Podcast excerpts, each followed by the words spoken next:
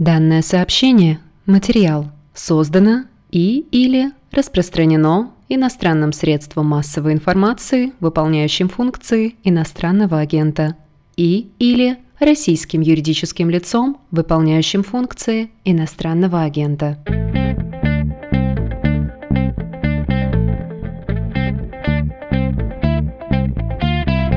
Здравствуйте, это подкаст о новостях, которые долго остаются важными. Он называется «Что случилось?». У микрофона Владислав Горин. Так близко и так далеко, чисто физически за тысячи километров, востоковед Евгений Пахомов с нами. Здравствуйте, дорогой Евгений. Здравствуйте. У нас с вами, в общем, нет повода для разговора, но есть некоторое ощущение момента, которым я хотел бы с вами поделиться. Есть ощущение, что многие сейчас довольно тревожны. Они ощущают даже, если не безвыходность, то какую-то тяжесть противостояния, в котором многие не хотели бы участвовать. И мне кажется, было бы довольно терапевтично поговорить про человека, который тоже в свое время, в непростые времена, предложил своим сторонникам и вообще миру, человечеству альтернативную модель лидерства, альтернативную модель поведения политика. Если вы представите героя и свои посылки опишите, я был бы счастлив. Вы знаете, да, я считаю, что это очень интересно поговорить про Махатму Ганди, поговорить именно сейчас, в наше время, по целому ряду причин. В том числе по той причине, которую вы назвали. Но есть еще и другая причина. Дело в том, что вообще традиционно принято считать, что Ганди такой победитель, что ли. Всем, наверное, известная фраза «сначала вас не замечают, потом над вами смеются, потом с вами борются, а потом вы побеждаете». На самом деле, давайте поговорим о том, победил ли Ганди, учитывая современный мир, в чем он победил и в чем он не победил. А еще эта тема интересная потому, что образ Ганди вызывает огромное количество дискуссий, споров, разных точек зрения до сих пор. И мне кажется, этому есть ряд причин, о которых мы, в общем, поговорим. Но сейчас образ Ганди как-то пересматривается. В этом году Индия отмечает 75 лет своей независимости. И сейчас тема Ганди очень широко представлена вместо СМИ, прессе, книги выходят, мемуары. И оценки очень разные.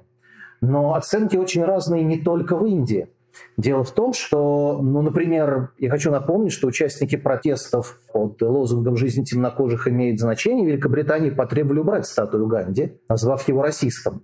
Более того, это касается не только Великобритании. Я хочу сказать, что еще в 2016 году была такая история, когда студенты университета Ганы, африканской страны, потребовали убрать памятник Ганди, который был им подарен индийским правительством, и обвинив его ни много ни мало в расизме, Ганди, в расизме. Обвинения в адрес Ганди звучат и в самой Индии. Его в чем только не обвиняют сейчас. И в том, что он был лизоблюд британцев, потому что мирные способы борьбы, они, мол, затянули пребывание Индии в составе Британской империи, по мнению многих, кого-то там, некоторых. И есть точка зрения, что его экономическая программа совершенно утопична, безнадежна и не имеет никакого смысла. Его обвиняют сейчас даже я извиняюсь, в педофилии. А, в общем, как-то образ Ганди сейчас проходит такой пересмотр. Не все, но просто все время раздаются такие голоса. И хочется спросить, почему? Уж казалось бы, его трудно обвинить в том, в чем его сейчас обвиняют. И давайте поговорим о том, что такое Ганди, гандизм, что такое гандизм сегодня, когда Индия отмечает 75 лет своей независимости, а Ганди, напомню, был лидером индийского национального освободительного движения. Насколько он актуален в мире сейчас, почему его обвиняют и почему, на мой взгляд, это несправедливо. Давайте начнем с самого, я бы сказал, простого, с расизма и с педофилии.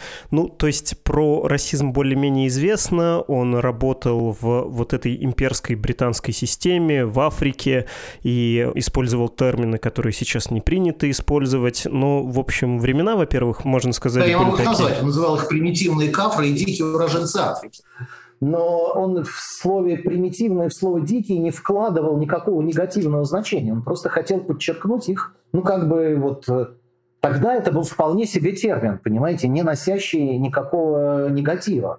Эти вот обвинения появились после была опубликована его переписка. Эти фразы звучали в личных письмах его на родину, в Индию. Поэтому, в общем, они часто вырваны из контекста. Вот если взять в контексте эту фразу, видно, что он никого не хотел обидеть. Но если вырвать ее из контекста, сказать, вы знаете, он назвал вот э, дикие кафры, Дикий имелось в виду, что живущие определенным образом жизни. Вот это имелось в виду. А не то, что они там не, не цивилизованные, да, не способны к цивилизации. Не в этом дело. А что касается педофилии, я хотел попозже об этом сказать, но если вы хотите, я могу об этом сказать сейчас. Дело в том, что Ганди на определенном этапе своей жизни отказался от э, сексуальной жизни. Он э, ну, считал, это есть такая практика среди индийских мудрецов, традиционная с древности, человек как бы выключает себя из секса. И он очень часто спал вместе со своими племянницами, еще кем-то. Никаких э, действий сексуального характера там не производил. Во всяком случае, никто его в этом не обвинял.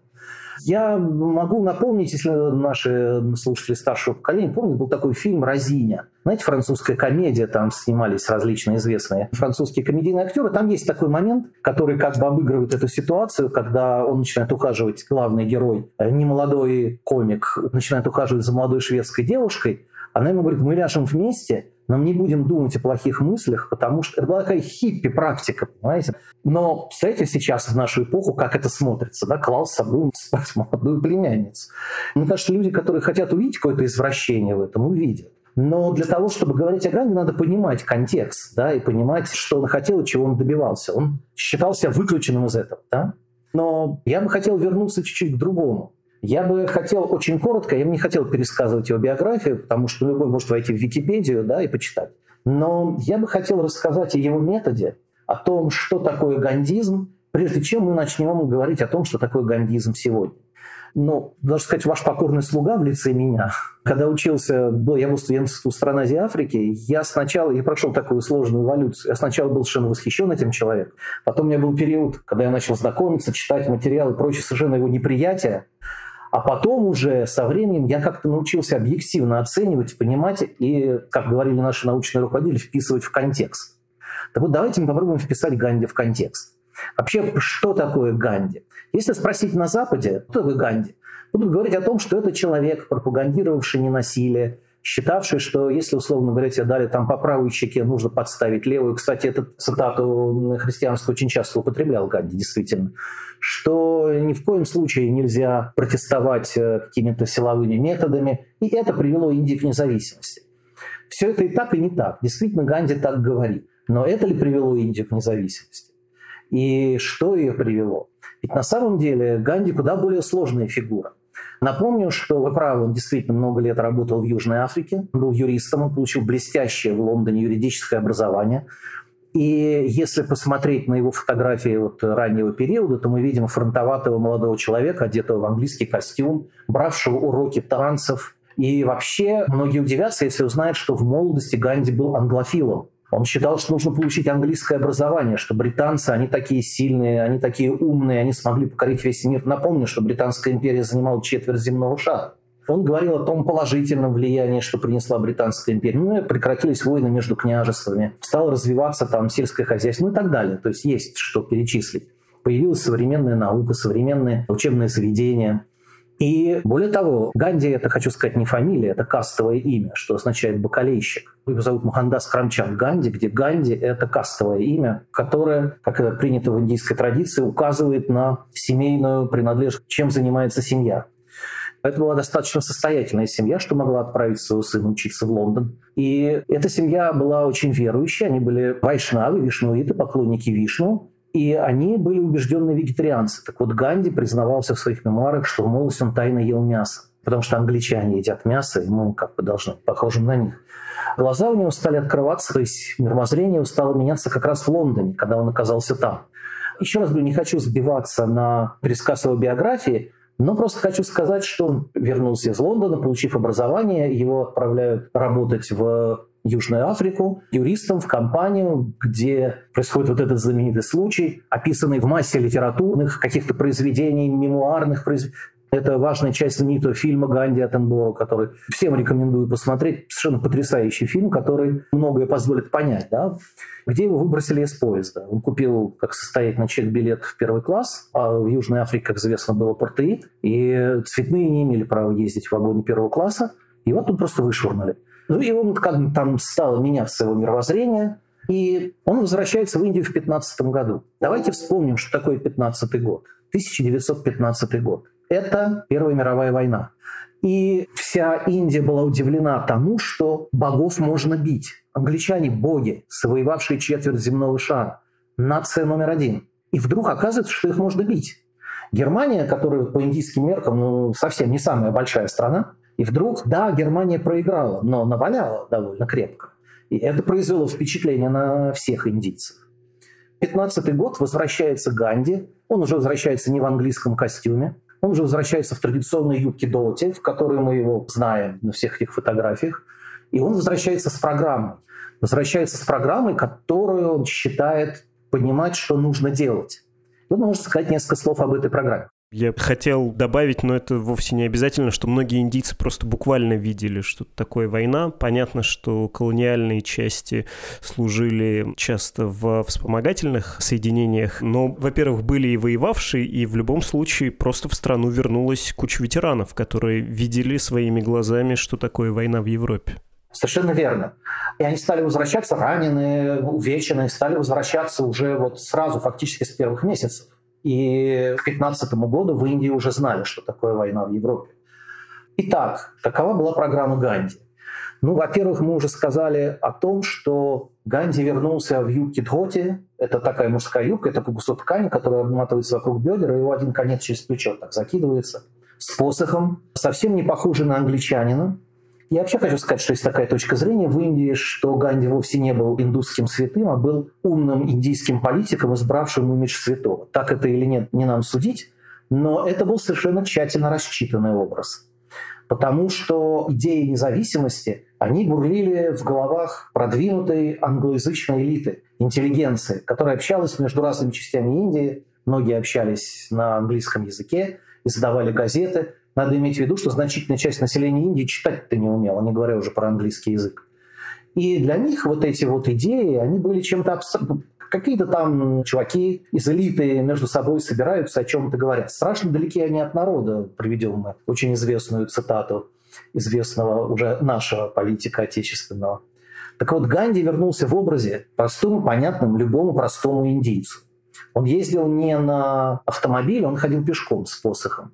Он облекал свою программу, свои идеи форму понятной простому индийцу притчи. Он стал своим, понимаете? Не вот этот дядька в европейском костюме, а вот такой, как наш. Вот он учитель. Он нам рассказывает, что делать. И что же, чему же он учил? На самом деле Ганди учил и мечтал, конечно, о независимости, но независимость – это был путь, а не итоговая цель. Дело в том, что Ганди призывал бороться за свободную Индию во имя чего? Чтобы создать Сравадай, некое общество всеобщего равенства, которое он проповедовал. Понимаете, если просто пойдем, выступим против англичан, ну, скажите на милость, да, ну, простому индийскому крестьянину, живущему в своей общине, а индийские крестьянские общины жестко структурированные, закрытые, разбросанные по всей огромной стране, ну, ему какая разница, он будет платить свои налоги человеку, которого зовут Джон Смит, ну или человеку, которого зовут, ну, допустим, Пранаб Кришнамурти. Ну, ему какая разница? Он живет там, в своем мире, отделенный вот от них от всех. И поэтому он призывал не к тому, что да, мы изгоним англичан, но мы изгоним англичан и сможем построить вот это общество. Общество благоденствия. Да, утопия, да, наивная, но это сработало. И еще хочу сказать, что, ну, как скажем, русские революционеры, условно говоря, они все знали на зубок, наизусть, слева направо, справа налево историю Великой Французской революции. Постоянно были отсылки на реалии французской революции. Так вот, все индийские лидеры борьбы за национально-освободительное движение, они все на зубок знали историю индийского народного восстания, так называемого восстания Сипаев 1757-59 годов, которую народ тогда не поддержал. Простым крестьянам было все равно. Ну, бегают вот какие-то люди с шашками на перевес. Вот те, что справа в английской форме, те, что слева в форме нашего Махараджа. Ну, там поубивали друг друга. Нам-то чего? И он это прекрасно понял. И он объяснял крестьянам, вам-то чего? Он объяснял крестьянам, вообще простым людям, вот в этой своей проповеди, почему стоит бороться за эту самую независимость. Дело не только в том, кому будете налоги платить. Дело не столько в том, как зовут человека, который вами управляет. Да? Там его зовут президент Индии, или его называют Вискару Индии. Да? Дело совсем в другом. Ну и, наконец, да, действительно, он предложил мирную борьбу, мирный путь борьбы. И я думаю, не в последнюю очередь тоже повлиял тот факт, что он довольно много времени провел в Лондоне, вообще в э, Британии. Надо сказать, что в Британии он познакомился, во-первых, с э, европейскими идеями равенства, с Толстым, с Ревскиным, с другими мыслителями того времени, которые говорили о равенстве, о справедливости, о социальной справедливости. Он там, кстати, получил первый организационный опыт, потому что он, будучи все-таки вегетарианцем, он питался в вегетарианских ресторанах, которых было не так много в Лондоне. И в какой-то момент он стал главой лондонского общества вегетарианцев. У него среди знакомых было огромное количество британцев, вообще блестяще говорили по-английски, совершенно свободно. И он прекрасно понял, что если сейчас начнут убивать англичан в Индии, симпатии вот этой британской элиты, которая имела довольно широкие взгляды, индийцы их тут же потеряют. И тому есть объяснение. Я хочу напомнить, что когда было восстание Сипаев, очень многие британские даже писатели, поэты, казалось бы, люди в общем, интеллектуального труда, они начали осуждать индийцев, когда появились эти случаи. Но там действительно, в общем, с обеих сторон было много жестокости во время этих выступлений, что там говорить. И те, и другие друг другу слюнявчиков-то не подвязывали повоевали как надо. И он прекрасно понял, что нужно добиваться того, чтобы симпатии там, в Британии, англичан, перешли на сторону индийцев он понял важность того, чтобы вот ваши противники, то есть, знаете, вот говорят, что вьетнамцы выиграли вьетнамскую войну против американцев прежде всего на улицах американских городов, потому что молодежь была против. Так вот, это сделал сначала Ганди. Он выиграл эту войну за независимость прежде всего на улицах британских городов. После того, как его люди выходили, подставляли голову под удары дубинок полицейских, после того, как они там отказывались стрелять, прочее, Английские журналисты писали, что индийцы показали свое духовное превосходство в этом противостоянии при духовном превосходстве еще и тонкий политический расчет, потому что читаешь про Ганди и, конечно, во всех русских источниках упоминается, состоял в переписке с Львом Николаевичем Толстым, но вот это не только на уровне ценностей, не только на уровне стратегии, но еще и на уровне тактики работало замечательно. Еще, если говорить об этих тактических вещах, я с университета помню, ну, такое не забудешь, индоевропейское, очень по-домашнему звучащее словосочетание «свадеши», да, свое дело, покупаем только у своих, как способ тоже звучит как-то идеалистично, но вообще средство сделать колониальную систему не очень финансово выгодной, да, чтобы метрополия не сильно-то лезла, потому что давайте покажем, что время уходит вот этой большой империи, она уже несет для метрополии больше издержек, чем выгод. Совершенно справедливо, абсолютно право. Но я просто хочу чуть продолжить про это. Он понял важность publicity, важность пиара. Он приглашал западных журналистов, в том числе английских, на свои акции. Его знаменитый соляной поход 30-го года, вот с которого, как считается, началась основная часть его борьбы, там была кинохроника, что по тем временам в Индии в 30-м году, это как сейчас, я не знаю, космический корабль пригласить себе. Ну, то есть это что-то такое. Конечно, была кинохроника, снимали, например, визит короля Георга V в Индию, да? а здесь снимают протест.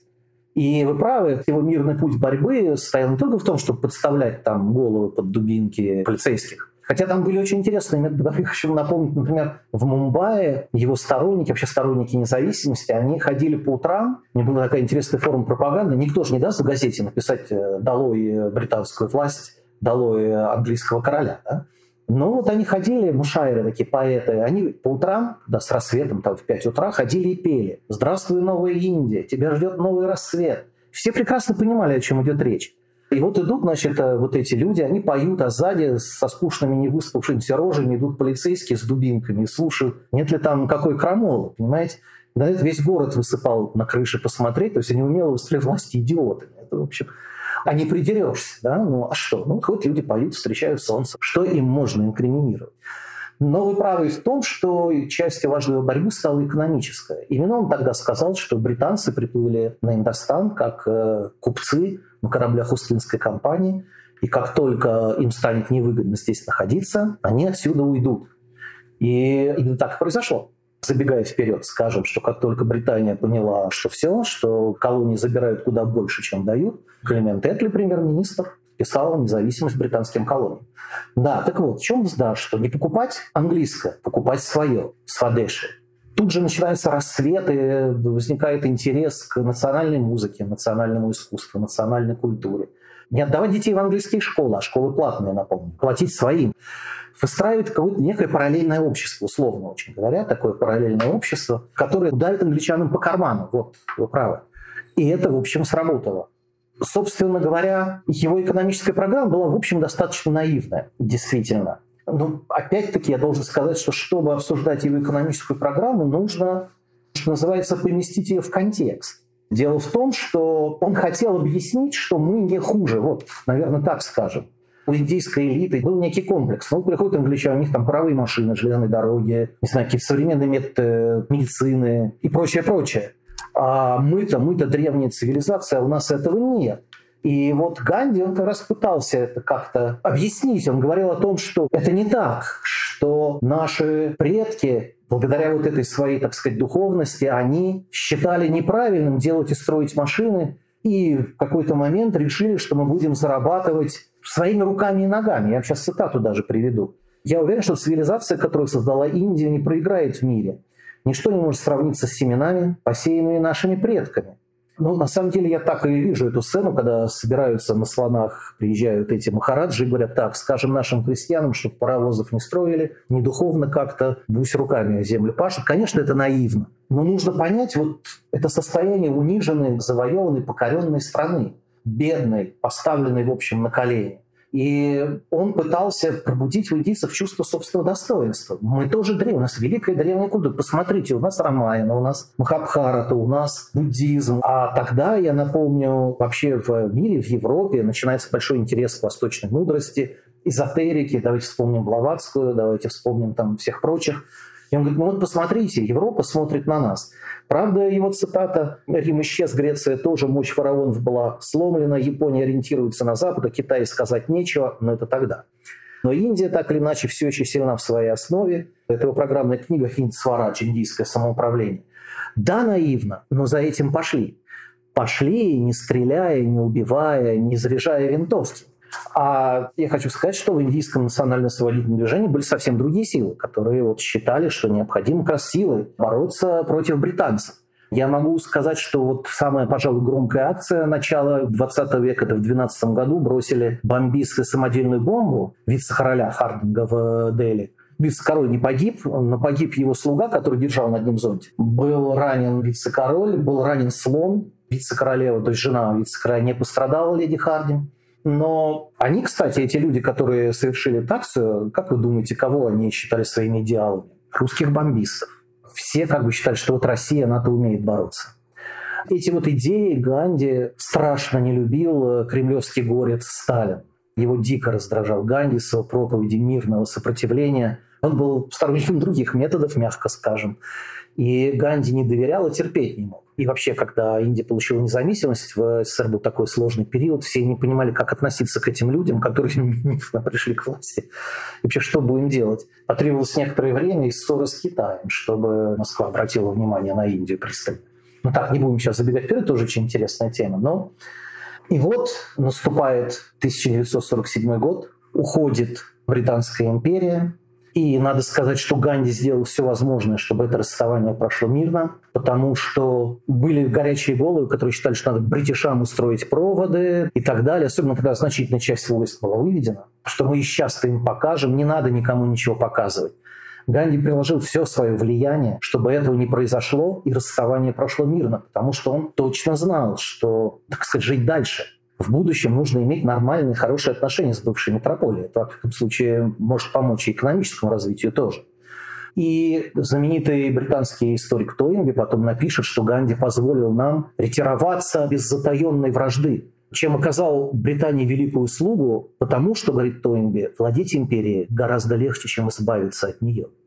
И более того, Ганди настоял, чтобы в проект... А Ганди был первым автором. Он начал работать над индийской конституцией, над проектом индийской конституции, когда он был убит. И, собственно, он вставил в Конституцию пункт, в котором остающиеся так называемые англо-инды, ну, в общем, британская община в Индии, те, кто останется, никаким преследованиям не подвергаются, более того, они имеют гарантированное представительство в парламенте. Он хотел сделать все, чтобы никаких там неграждан в его стране не было. И это очень важно. Он вообще смотрел вперед и оказался, в общем, во многом очень прав.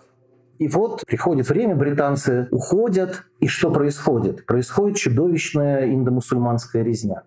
Британцы разделили британскую Индию на два независимых доминиона, Индия и Пакистан, Пакистан – это государство с большинством мусульманского населения. Лидер э, Всеиндийской мусульманской лиги Джинна добился этого от британцев.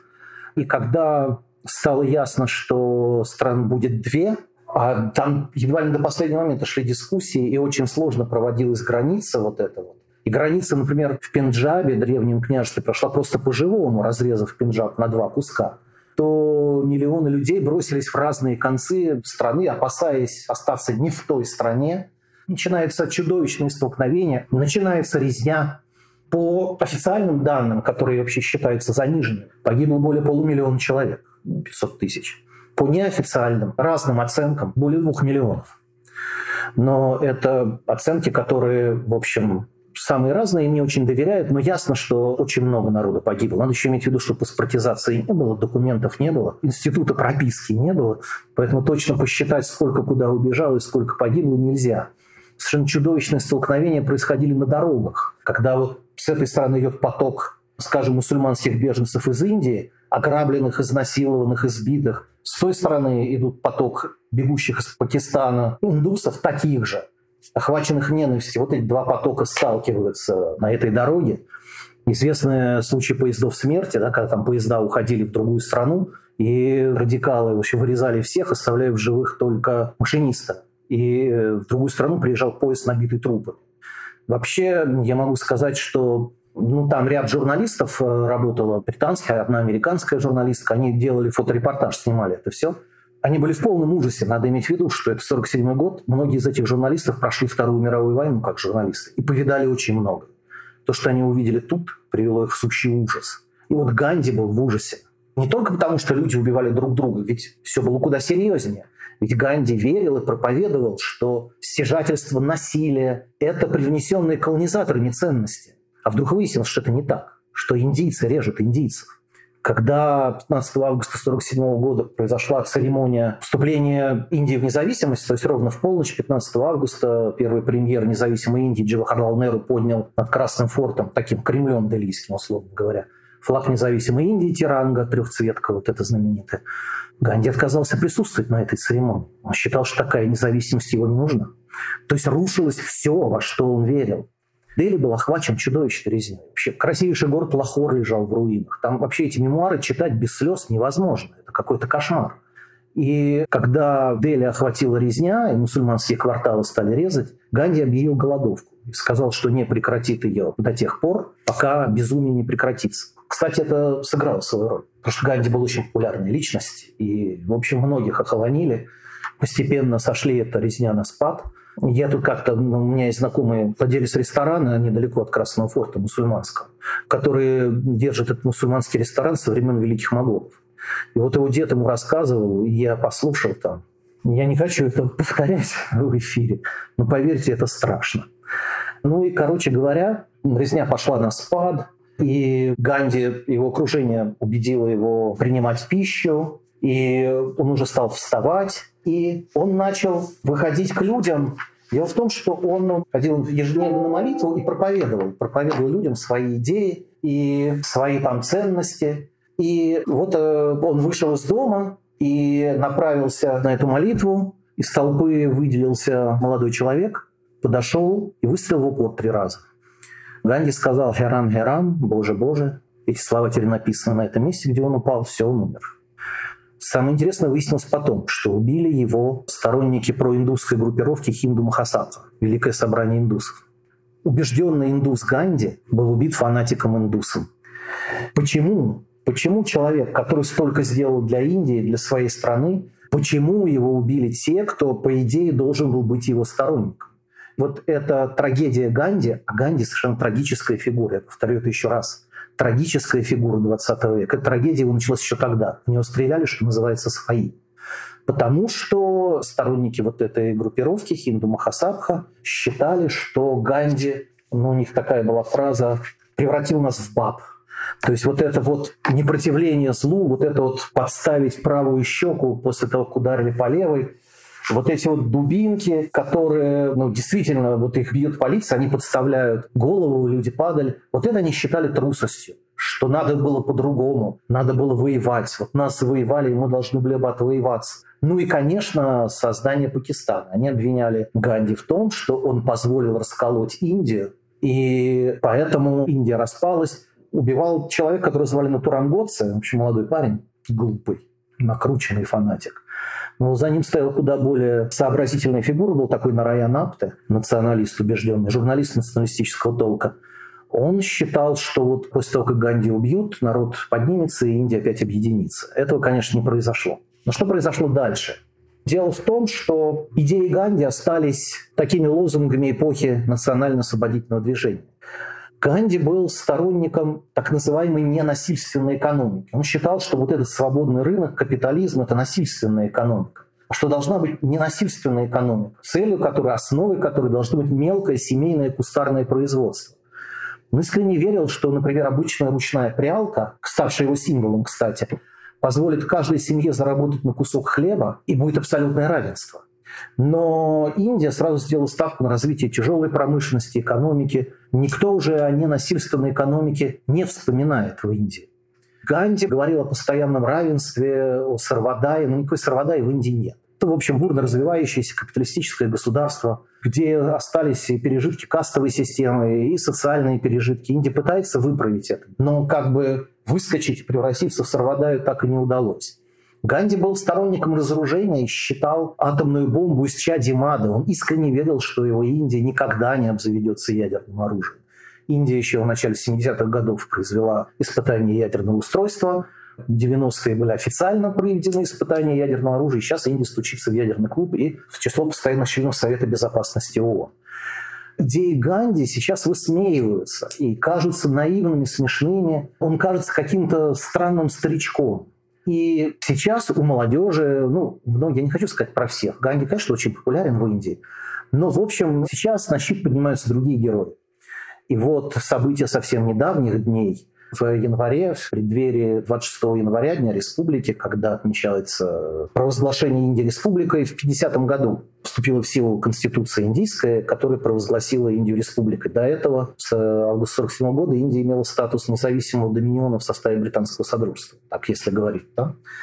Вот, открылся памятник совсем другому человеку, не Ганди, открылся памятник Субхасу Чандра Босу, причем где открылся? Дело в том, что в центре Дели есть проспект, который называется Раджпат, ну как бы царская дорога или главная дорога, где стоит арка ворота Индии, там есть мемориал павшим, где горит вечный огонь. И там э, в историческое время в такой ротонде стоял памятник Георгу Пятому. Это английский король, который в 1911 году посетил Индию.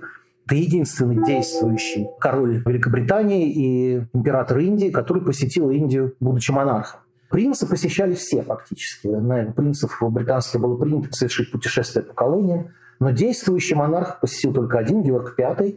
Он объявил в 1911 году о переносе столицы из э, Калькутты в Дели. Напомню, что столица Британской Индии, большая часть истории была Калькутта, а не Дели. И ему там поставили памятник. Потом этот памятник был убран, сейчас свезен на окраину города, где вообще свезены все британские памятники. И очень долгое время эта ротонда стояла пустой. И все были уверены, что да, там будет стоять Ганди. Более того, говорят, что уже был готов памятник, но по каким-то техническим причинам не получилось его там установить.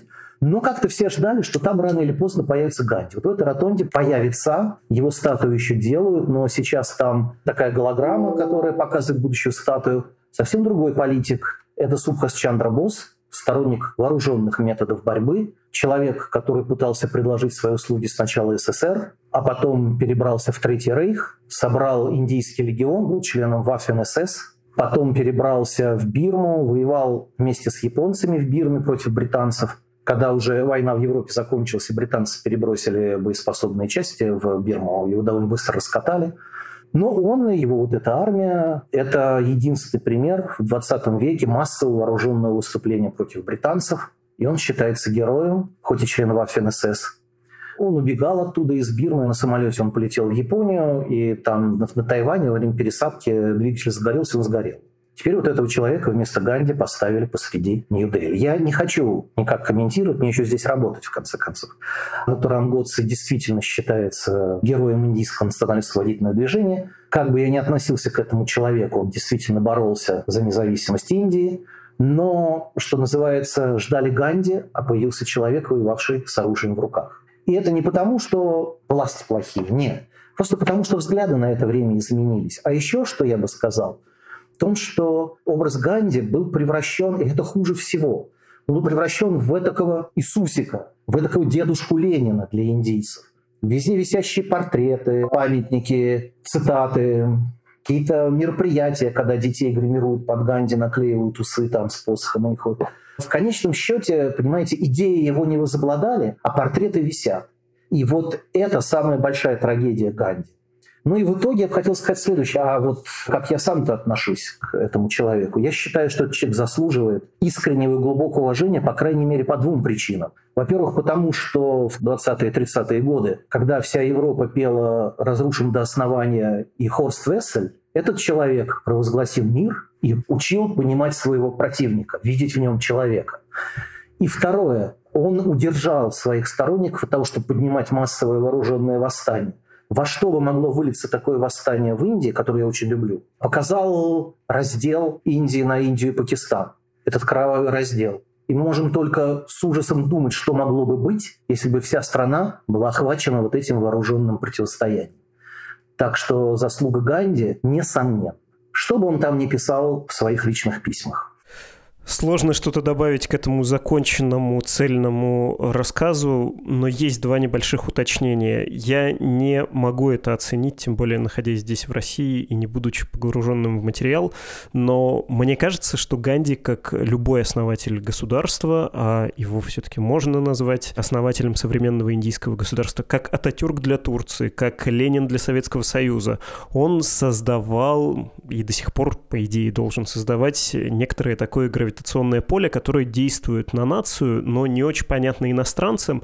И даже спустя годы что-то, что кажется нам удивительным для индийцев, само собой разумеющееся из арсенала своего отца-основателя. Ну, чтобы было понятно в России, я могу вспомнить, может быть, несколько вульгарный пример на излете Советского Союза было много перестроечных фильмов. Вы можете оценить эту атмосферу, посмотрев любой, ну, не знаю, скажем, захватывающий боевик «Гений» с Абдуловым, где главный персонаж — это кооператор, бизнесмен, человек новой эпохи, но он все еще вот в этой советской реальности. И там совершенно какой-то авантюрный сюжет, захватили семью в заложники, он должен освободить.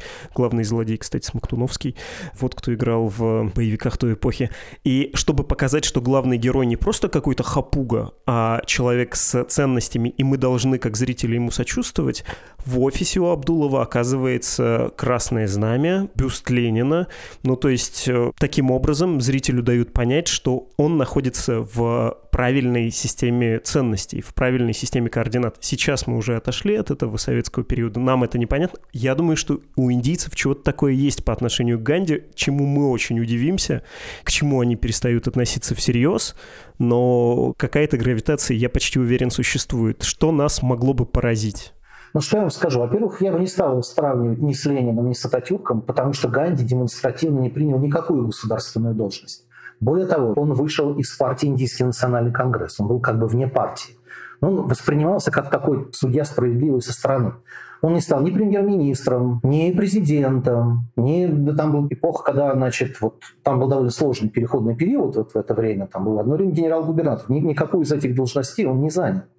И поэтому как бы его можно назвать, наверное, создателем государства идеологически, потому что все лидеры Индии, ну и первый премьер Неру, называли, считали себя его учениками. Хотя Неру, да, там начал развивать тяжелую промышленность и автомобилестроение, и, конечно, никакую прялку он не развивал. И в этом тоже особенность Ганди. Но вы много знаете политиков, которые считались самым популярным политиком оппозиции. Оппозиция приходит к власти, он говорит, а я не приду во власть. А я вот э, нет. И он назначил, он был сам, ну, фактически попросился, его назначили, он возглавил комиссию по написанию первой индийской конституции. Ну а после его гибели, 30 января 1948 года, другой, в общем, политик, тоже очень интересный, если мы когда-нибудь э, будем об этом говорить, Амбедкар, он э, продолжил написание индийской конституции. Индийская конституция тоже очень интересный документ. И вообще э, индийская независимость крайне необыкновенно интересна. Кому интересно вообще, кто читает по-английски, есть такая очень известная книга «Freedom of Midnight» двух американских журналистов, которые были в это время на месте. Читать ее потрясающе интересно. Свобода приходит в полночь. Есть русский перевод, но очень слабый. И если добавить каких-то интересностей, я могу сказать, что, наверное, убийство каждого политика вызывает много споров, версий, предположений. Достаточно вспомнить, что существует целая какая-то субкультура в США расследователей убийства Кеннеди, там есть, наверное, какие-то другие интересные случаи. Так вот, в Индии тоже такие есть. Э, как известно, в Индии несколько известных политиков было убито. Индира Ганди была убита, и ее сын Раджив. Кстати, сразу хочу сказать, они не родственники с Махатмой Ганди. Не родственники, да. Они принадлежат к одной кастовой группе, вот этой Ганди, да. То есть это кастовое имя, а не фамилия, подчеркнуть хочу. Антропонимика в Индии сложная, интересная и другая, отличается от европейской. Но самый большой интерес, конечно, вызывает убийство Ганди, значит, 30 января 1948 года. И существует огромное количество расследователей, которые отвергают официальную версию, предлагают свою. Ваш покорный слуга несколько лет назад даже говорил с одним из таких расследователей. Интересно, что точку зрения об убийстве Ганди, заговоре вокруг убийства Ганди разделяют и сторонники Ганди, и его противники. То есть в лагере тех, кто не верит в официальную версию, есть две разные группы. И могу сказать, что когда отмечалась в 18 году 70-я годовщина убийства Ганди, то тогда э, вот эти расследователи даже обратились в петицию в Верховный суд с требованием возобновить расследование убийства Ганди в связи со вновь открывшимися обстоятельствами. И вот, э, значит, эти люди утверждают, что в Махатму стреляли не три раза, а Натуран Готце выстрелил три раза. Он стрелял из семизарядного пистолета, там легко посчитать, сколько пуль выпущено. Все три пули найдены, а четыре и что якобы Натуран Готце вообще плохо умел стрелять, что правда. Он, правда, стрелял в упор, мне невозможно промахнуться. Но как бы он действительно был плохой стрелок, что якобы его пули только ранили. А вот четвертая пуля, выпущенная некими заговорщиками, она-то и стала причиной его гибели. И кто же эти заговорщики? Конечно же, британцы. Сторонники этой версии уверены, что некие британские спецслужбы, более того, называется даже конкретная британская структура, которая называется Force 136, можно перевести как подразделение 136, которая готовила там диверсантов, каких-то специалистов. Вот они, значит, убили Ганди, не простив ему то, что Британия потеряла Индию, что очень многие были уверены, что и произошло. С уходом Индии Британия перестанет быть сверхдержавой номер один, и начнется распад британской колониальной системы. Так и вышло, на самом деле. Что тут можно сказать в ответ на это? Этот человек меня убеждал, что вот есть известная фотография, где Ганди лежит усыпанный цветами уже перед кремацией, что вот там четыре дырки от пули, а не три. Ваш покойный слуга, когда был студентом, смотрел, смотрел в лупу там, и потом уже смотрел, ну, не, не знаю, не насчитал я там этих дырок. Но действительно была такая структура Force 136, это силы или подразделение 136, Действительно была такая структура, она была создана британцами для диверсионной и подрывной работы на территории Азии, оккупированной японскими войсками. Действительно, да, вербовались представители автохтонного населения местного, которые могли, не привлекая внимания, но им бы тогда надо было убивать своего премьера Клемента Этли, бы то решил уходить из Индии и начинать с него, а не с Ганди. Ну и потом ну, не очень понятна цель. Ну, ну уже хорошо. Все равно уже Индия ушла. Ну чего ж теперь-то убивать человека? Тогда как арестованные, захваченные на месте и Натурам Готса, и Нараян Апте, они не скрывали, они признались, они объяснили, почему они его убили, что вот они считают его предателем Индии, даже сказали, где этот пистолет взяли. Общем, все было довольно подробно расследовано. И я хочу сказать, что речь защиты Нараяна Апте тут ходит до сих пор у националистов по рукам. Я знаю, даже в некоторых храмах националистического, так сказать, направления ему бюсты стоят, убийцы Ганди. Одно время, значит, группа его сторонников, вот Хинду Махасабхи, хотели купить участок земли, поставить там памятник. Но правительство просто не разрешило. Среди противников Ганди, если это интересно, тоже есть сторонники того, что Ганди убили британцы, но они говорят о другом, что Ганди был, конечно же, британский шпион, что именно поэтому он пропагандировал не насилие, это вот британцы его там, значит, так настропалили, и они его убили, чтобы не всплыло, что он был британским шпионом. Тоже, в общем, какая-то странная точка зрения. Нет никаких свидетельств, что Ганди был чьим-то шпионом. Нет никаких свидетельств, что он собирался кому-то говорить об этом. Известно его последние дни. Он работал над текстом Конституции. В общем, Верховный суд, рассмотрев эту петицию, тоже ее отклонил.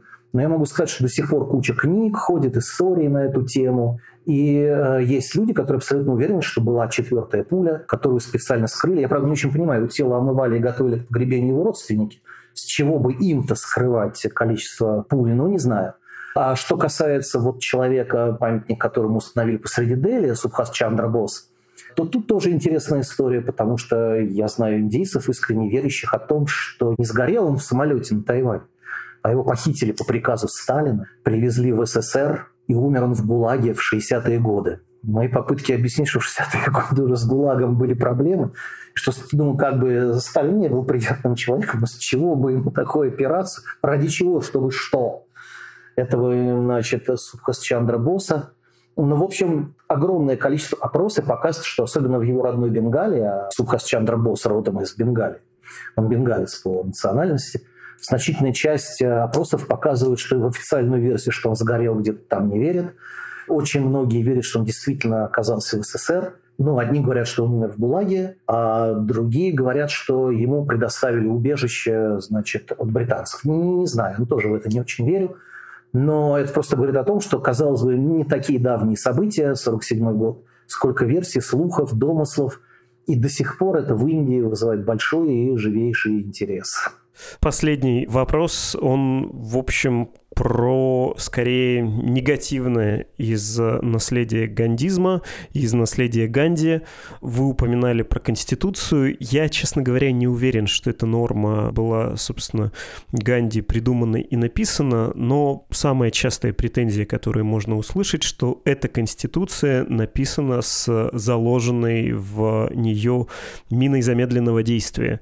Каждый штат знак равно языковая группа, да, в каждом штате Индии свой язык, и это конституционно зафиксировано, что это создает э, перспективу будущей дезинтеграции, а вообще Индия, ну, после британцев стала единым государственным образованием, это наследие в том числе и колониальной системы. Что не совсем так, и есть ли по этому поводу претензии к Ганди, может быть, какие-то есть еще вещи, в которых он ошибся? Ну, видите, Ганди только написал несколько первых глав, его убили дописывали Конституцию совсем другие люди. Ну вот Амбедкар, который я уже упомянул, ну, можно называть имена, но они вряд ли что-то скажут нашему слушателю. А что касается самоуправления штатов, штаты в Индии действительно имеют достаточно большое самоуправление, и, по моему мнению, это позволяет Индии держаться вместе. Чтобы не подогревать националистические настроения на местах. Но все-таки больше ста языков в стране, да, огромное количество богов, культур, религий, пестрый, совершенно чудовищный, интереснейший, вкуснейший бульон. Более 20 языков считается государственным, на общегосударственном уровне считается два, хинди и английский. Но в языке каждого штата есть норма, что дебаты политические могут вестись в том числе и на местных языках, ну, довольно часто используется. Хотя если политик хочет, чтобы он прозвучал на всю страну, он, в общем, говорит на хинди или на английском. Да, индийский гимн Джана Ганамана изначально был написан на бенгале. Ну, как-то индийцы, вот этот пестрый котел индийский держится вместе. И штаты, кстати, становятся больше. Периодически большие штаты делятся на более мелкие. И, кстати, Центр поддерживает эту тенденцию просто потому, что большой штат слишком влиятелен. Хорошо, если чтобы он там поделился. Ну нет, эта норма, она, мне кажется, как раз ну, в значительной степени помогает Индии держаться вместе, потому что националистам не на что убирать. У вас своя власть, там вы свои вопросы решаете. Есть общегосударственные нормы, есть общегосударственная армия. Во времена британцев, напомню, британская Индия делилась на две большие территории. Это Бритиш Радж, то есть находившиеся под непосредственным управлением британцев, и на более 600 княжеств, там, от гигантских величиной с приличную европейскую страну до там княжества там, величиной с несколько футбольных полей, которые признавали вассальную зависимость. И вот эти крупные князья, они вообще имели свою армию, которые потом влились в единую индийскую армию. Сейчас этого нет, армия едина. Полицейские, правда, в разных штатах стоят в разной форме. Это очень интересно. В Пандишери, это на юго-востоке, бывшая французская колония, там они в таких французских каскетках. Есть улица Александра Дюма, в общем, очень забавно. Индия гордится тем, что она вот такая разная и при этом достаточно самостоятельная на местах. В свое время были довольно сильные сепаратистские движения. Ваш покорный слуга задавал на зачет 17 таких движений. Сейчас сепаратизм есть, но, в общем, его накал несколько снизился. И, как считается, нет распаду Индии, сказал вот именно бизнес, капитализм, как это нравится или не нравится кому-то, экономические связи, которые распространились по всей стране, они как бы ее, в общем, более-менее сдерживают. Ну, проблемы есть, но назовите мне страну без проблем. Спасибо огромное. Востоковед Евгений Пахомов был с нами.